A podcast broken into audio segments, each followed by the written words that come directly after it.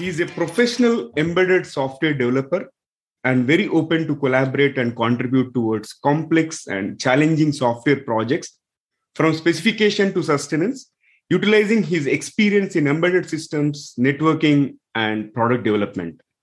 He also has experience in designing and implementing application software. He has good exposure as software architect, designing complex software modules using patterns based approach and modular and extensible code. He strongly believes in providing world class services and products to increase client experience or happiness, directly impacting the business outcomes. In fact, he is also fascinated with the intersection of various technologies and how they solve bigger problems. He always tries to make things simpler and comprehensible. When he is not with the currents, voltages, architectures, and their manipulations, he indulges in history and cooking. Interesting. He also tries to keep things simple by trying to connect them to the first basic principles. Vamsi Balemarthi follows the idea of inventing in oneself. It is the greatest service that one can do for the society. It is only capable people that can change the world. That is the philosophy which he strongly believes in. So, folks, in today's episode, let's learn more about Vamsi's journey in becoming embedded software developer and also get his insights on embedded software architecture.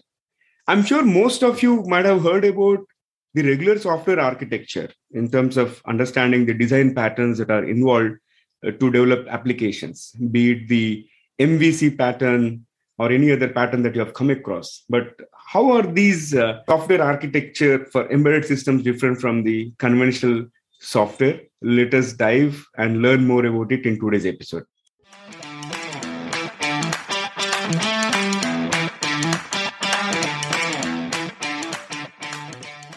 This is the Guiding Voice podcast series, TGV for a Better Future.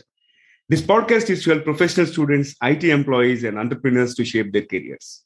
So, folks, in case if you have not rated and reviewed our podcast on Apple or Podchaser, request you to provide your rating and leave a candid review. This is your host, Naveen Samala, and I have about 18 years of rich and diverse experience in the IT industry. In every episode, we interact with industry experts or thought leaders or academicians or coaches across the globe to drive some insightful conversations that will help each one of you learn some amazing stuff. Also, we share an interesting trivia or a fun fact towards the end. In fact, you will acquire more knowledge by tuning into TGV per every minute than any other podcast in this space. Thank you so much for tuning in. And pleased to welcome Vamsi, part of TGV's journey in shaping the careers and lives of millions across the globe. Vamsi, welcome to TGV. Thank you very much, Naveen. It's my pleasure to be part of uh, TGV. Heard about it, I regularly follow your posts on LinkedIn, engage with you, and have seen a couple of uh, interactions that you have done with uh, Miss uh, Pratima and other people. Yep. thanks a lot uh, for making me also part of this your journey. Thank you, and it is absolute pleasure to connect with you. In fact, you have been posting some valuable content on LinkedIn and helping the fellow professionals learn, right? And I love the spirit. Keep uh, doing that. In fact, it is very inspiring. All right. So, without further much ado, let's get into today's conversation. So, Vamsi, I always ask my guests what are top three things that have contributed you to become what you are today. Can you share with our audience? Uh, the first thing would be uh, being uh, pragmatic or practical because uh, i believe uh, many people talk and uh, talking just will not yield results they can inspire yes they motivate definitely and they can guide, give a way guide a person it is as simple as uh, a holy master trying to show a path to the student but the journey is supposed to be done by the student which itself is an action. So that is one thing. And the second part thing is uh, attention to detail. On a on a higher surface, everything seems to be simple. Uh, somebody may say that what is there so much in running, but you run once to understand what is there in it. So being practical and attention to detail. And the third important thing is uh, dig deeper it goes along with that uh, attention to detail wherein you need to dig deeper to understand so these all are uh, like uh, three legs of a chair or a stool that on which you can actually sit remove one thing, the chair, the stool cannot stand, and you cannot sit. Oh, yeah, these are the top three things. Quite quite a fascinating set of thoughts out there, and I really loved uh, this statement that you made. Some holy master trying to guide the student, and student have to take the path themselves, right? And definitely, this having practical exposure is going to play a very critical role. Thank you for bringing that up. So, with that, let's uh, jump into today's core topic. And uh, during my intro, I mentioned the regular software is a bit different from embedded software, right? And uh, can we highlight very briefly about how the embedded system software is different from the regular application software? It's not a rocket science. The name itself says it is embedded, so you can't see it that's the biggest thing that people uh, always stumble upon uh, when they start their journey with embedded software. People are used to gadgets, uh, those fancy and exciting uh, GUI. Sometimes uh, we see the world around us through our eyes, which is obvious. But people who are not having sight, they do perceive the world, but with their own senses. So embedded software, uh, I'm trying to draw a parallel between people who have sight and can see the world through their eyes. But there are people who can still perceive the world. What I'm trying to say is the world is around us, it's not going anywhere. But the means to which through which you are able to perceive the world and see the mechanism and the tools that you are using, they are differing. In the same way, just because I am not able to see some software doesn't mean that a device which is silently sitting somewhere doing some repetitive task is not intelligent enough. It has its own intelligence and that software which sits there doing that activity day in and day out without disturbing you sometimes blinking a small led to give an indication to you. These type of devices when you see please understand that it's an embedded software and there is a person behind that software who spent his days and nights designing and trying to make that software as much bug free as possible. You you made it very easy to understand. And in your introduction i mentioned you love making things simple and comprehensible. In fact i love that led light example and all this, those devices that are silently working there is a lot of hard work by professionals and there is ton of code that is running right behind the scenes wow quite interesting Yes. Now let's talk about the software architecture for the embedded systems. Like, how is it different from the conventional software? Like, are they same? Yeah, the answer is both. Yes, it is same, and it is also different.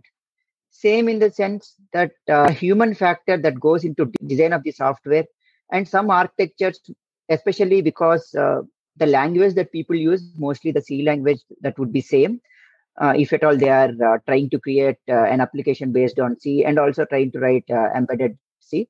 Many of the constructs that are provided by the language are same. Uh, let me again take a very simple example. Everybody has their own mother tongue. There, there are books that that people write and that were written and that will be written in that particular language. Going back some 200 years, some somebody, a great poet might have written using the same language but different vocabulary, a masterpiece. And today's generation, if we ask them, they understand that, okay, it's my mother tongue, I know that, but I'm sorry, I cannot comprehend the meaning of these words. Eh, what I'm trying to say is the usage of the language in both the domains, either an application domain and like when it comes to embedded software, there is a difference.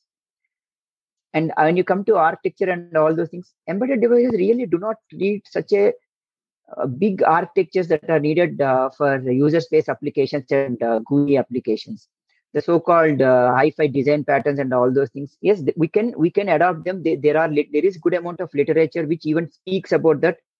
But a very rudimentary while one loop or an infinite loop is sufficient for an application of decent complexity where you want to control some actuator, enable something.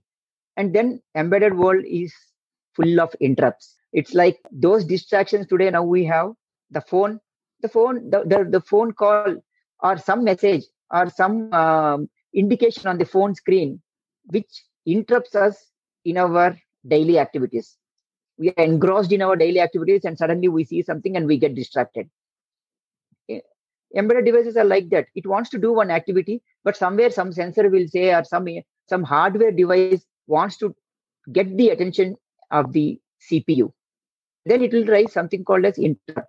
And the cpu gets interrupted. It was otherwise doing when it's routine task.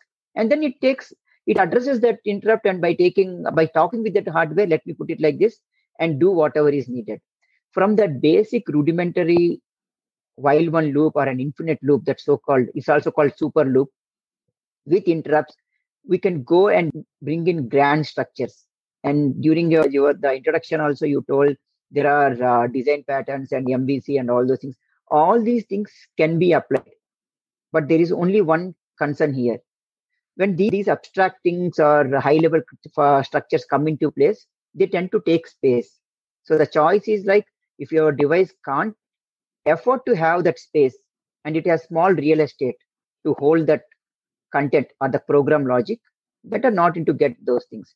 Otherwise a decent operating system which has these, uh, these high level things that can be incorporated at a, a very basic task uh, which can be scheduled be enough to address majority of the requirements of embedded systems but uh, depend, uh, depending on the application people can go to higher level structures like uh, maybe a factory design pattern because you want to create something and uh, want to delegate something so you can you can delegate something. So these sort of higher constructs also can be done. It is mainly driven by the requirements very much more than a GUI application. On a GUI application yes um, so called uh, people want to uh, make it user friendly and all those things. Here for an embedded system it doesn't sound uh, very appropriate for me to talk something called as user friendly you should always think of whether it is hardware friendly and requirement friendly hardware friendly and requirement friendly wow. Very thought provoking and you mentioned about this abstraction and delegation right? Are there any other top design patterns within this embedded world? Not as a design pattern per se i will say but there, there is a very famous uh, architecture sort of thing uh, not a design pattern like uh, we uh, like it very much. And i have seen that particular uh, mechanism to solve the problems solving most of the embedded uh, related issues or requirements because embedded devices are mostly event driven. From gui also yes you trigger events for the software but embedded devices have events not just coming from the human interaction. It can come from any corner of the world. Somewhere somebody let us say rings a bell or steps on uh, on a doormat. And if there is a sensor your hardware has to detect it and it has to respond. So anything anywhere physically outside can become an object of interest. And the data that can be derived from it can be an object of interest for an embedded system now these are all events that are getting triggered. So somewhere somebody has to sit quietly and then start looking at devices to see whether any device is giving me an event or not which calls for a beautiful architecture called state machine. The reason being that uh, let us say if somebody creates an event so a series of post steps has to be done. What after getting the event? What should i do? Do i have to i get it converted? So what is the clarity to which I have to convert, or what is the precision to which I have to convert that number? And do I have to store it, display it, or do I have to do some more modification to that by adding, subtracting, dividing? All those things are some things which you have to do after getting the data from that particular external entity. So these all can be very comfortably devised using state machines. And I can tell you very simple state machine and C language has it already which is a switch statement. So switch statement all based on one state of one variable, being it true or false or its value being n, n plus one, anything, one of the cases can be picked up. If else, all those things are state machines. But we want to understand here, like, uh, because if we are in an infinite loop, I need to push from one state to another state, depending on some mechanism. Let me not uh, digress much into the programming or technical aspects, but at a higher level, a state machine moves from one state to another state, wherein one state can do X number of activities, and then it triggers the second state by providing it some extra information which is required from the first state to the second state so that the second state can work on that information and the chain can go on. Wow, very nice. You mentioned about this uh, switch case statement that made me nostalgic during the my programming days when we started learning C language, right? These operators, uh, plus, minus, uh, modulus, and all, and uh, send that uh, to this particular switch case and execute it. yeah, very interesting. Yeah. All right. So now let's talk some best practices, okay, within the embedded system software development. What I'd like to share with our audience? The single most uh, golden rule, I would say, please understand the requirements many a times I have seen not only as a root cause for the bugs, but also with respect to the quality of the code that was developed and also the clarity of the code that was developed is suffering many of the times because the requirement was not properly understood. When I say the requirement has to be understood, when it means do not have any assumptions. If you have any assumptions, spell it out very clearly and talk with all the stakeholders that you mean this? Do you want this? I'm thinking like this will something which client wants?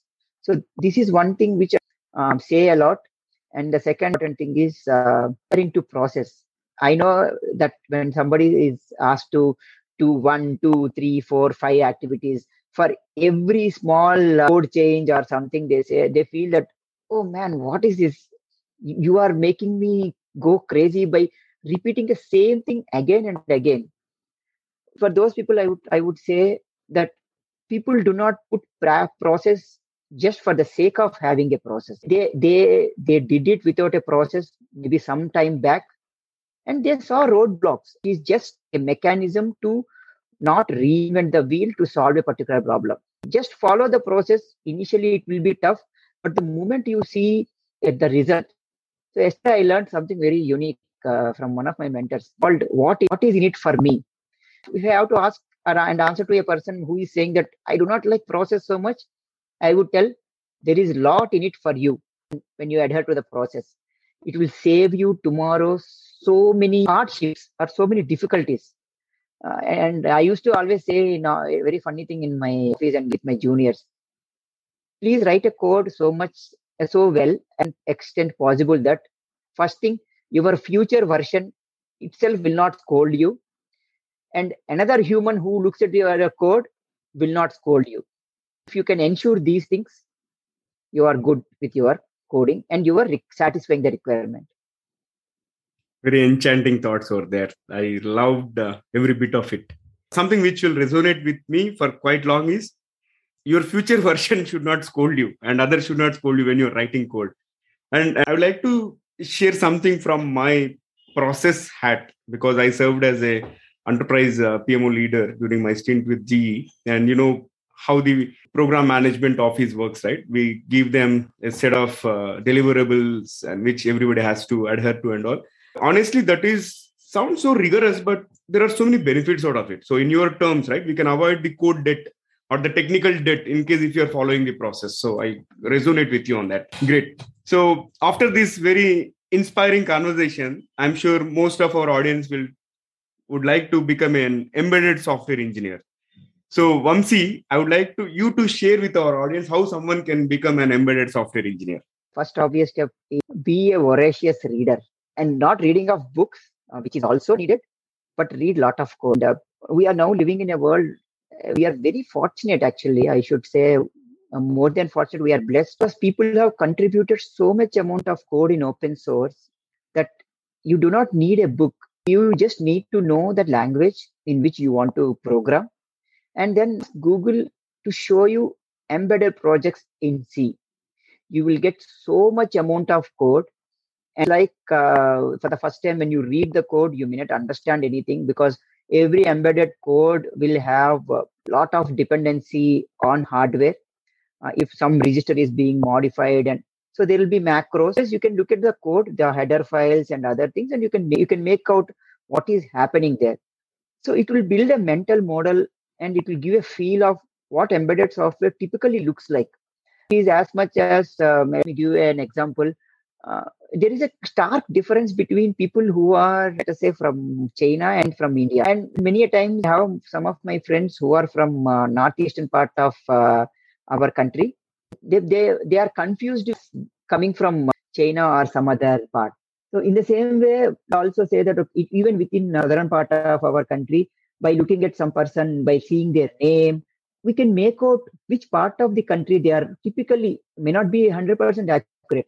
So reading this code will develop that uh, something what I heard recently called as idea muscle.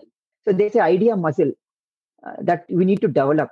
It, uh, if you don't develop, it will just stay like that. But you keep on uh, feeding it with uh, various uh, ideas that you uh, get from reading the code. Then it starts to evolve and it starts to create its own different ideas and patterns. After that, choose one hardware is very simple to handle nowadays uh, people can uh, pick up arduino arduino you know which is it's the cheapest one and you can start off with very quickly uh, you, the idea muscle is built and the patterns in the embedded software are known uh, and the hardware is also available. Lot of youtube videos and lot of uh, literature spread across uh, internet you can pick up and uh, can start uh, there i have seen people who are coming from a computer science background start with embedded. They are more comfortable so called real time operating system and just coding. And they try to understand only the requirement that small fragment of hardware knowledge that is required. And they say that oh my job is done. Okay i coded. It is working. Unit test is passing. But it is good to have an understanding of electronics a basic uh, knowledge of electronics and uh, uh, something like uh, able to read small amount of schematics at least to understand what the schematics trying is trying to say. It is, it is as much as uh, when you when you go to a, a dentist the the cross section of a teeth and if a dentist if the dentist is not able to read that cross section then what what is fun in that person being called a dentist? You should at least be able to uh, identify the parts of the teeth right? So in the same way somebody who is coming into embedded domain uh, should have basic footing so should should dabble in those areas of uh, a little bit about hardware. Need not be very proficient but they should be able to sit in see why i'm trying to tell all these things is software development uh, need not is is not actually writing code. It's it is it is 80% conversation with people communicating with people. Now when you are communicating with people mine and every discipline has its own vocabulary. Now when this vocabulary is thrown at you in the meetings people assume or may not assume that's a different thing but in meeting if these terms are thrown at you at least you should be in a position to comprehend what is being discussed. Otherwise you will get lost. And this sort of getting lost in meetings these have very serious repercussions. That once you reach to your table and your fingers are on the keyboard you don't know what to do. All this time you while you are in the meeting but then you are supposed to do something you are in front of your monitor and your keys is your hands are on the fingers are on the keyboard but you don't know what to do in the precise manner. So get to know the vocabulary i would say yes uh, you need to work a little bit more than application engineers. It might be a controversial statement but embedded engineers have to work a little bit uh, more than uh, application engineers. Fortunate thing is uh, once you learn the basics your life is almost done. You, you you only have to sharpen the axe. You don't you don't have to buy a new weapon. But application engineers every 2 years the language may change the framework may change and you need to have a new weapon. You have to have upgradation of weapons. But here trust the age old C language, dig deep into it, sharpen your skills every day. That's more than enough. Sharpen the axe or sharpen the weapon rather than buying a new weapon. Great analogy. I, I see a lot of analogy yeah. to uh, real time things and also I think you will make uh, a good, uh, I would say, in case if you were to uh, switch your profile or job really enjoying every bit of it so far. And uh, since you touched about C language, are there any other popular languages that are used in embedded world? C++ also is being used. Um, mm. I I I once went into some conference, uh, not conference, but a, it's a precursor for a conference for Python. Uh, there I met one person uh, who was mentioning that something with respect to Python uh, in embedded domain. Mm. I'm not much familiar with that, when I if I if I have to think loud why he's saying that um, it could be because uh, there is an operating system and at, at least there should be an interpreter which can interpret the Python language. And after interpretation yes it could be like uh, you are going to write a 5 volts uh, indication or you are going to write a one bit one into one of the registers which can drive 5 volts to illuminate an LED maybe from the from Python you can do that. The interpreter can convert it to into the equivalent register operation I see. Uh, it, it is again. Uh, I uh, I am not into that research part of thing, and I do not uh, think uh, I do not have uh, understanding about that latest trends with respect to what language is being used in embedded systems and um, other things. C++, I understand that it is being used. I had discussions with some people. Python, I heard, but to what extent that leading edge literature I haven't seen. But definitely, these all will come with a cost, which is more memory usage and today, uh, memory is available, but let me tell you, memory is cheap, but it's not free. Excellent, excellent inputs and uh, fabulous conversation so far. So, we have been talking a lot about the embedded world and how to become an embedded software engineer. Now, let us uh, shift our gears and uh, slightly lighten up the mood of this conversation so far. And uh, maybe we can jump yes. into a quick rapid fire session. I'm going to ask you a few interesting questions and wherein you can answer them very crisply. If you're ready, we'll get started. All right. Ready. Great. Let's go.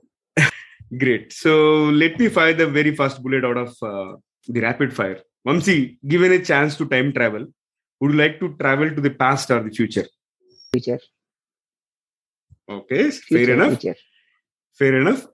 All right. So, given that you are a tech geek, right? I'm very interested to understand what is one technology or the gadget that you would like to see? Automatic uh, cooking machine.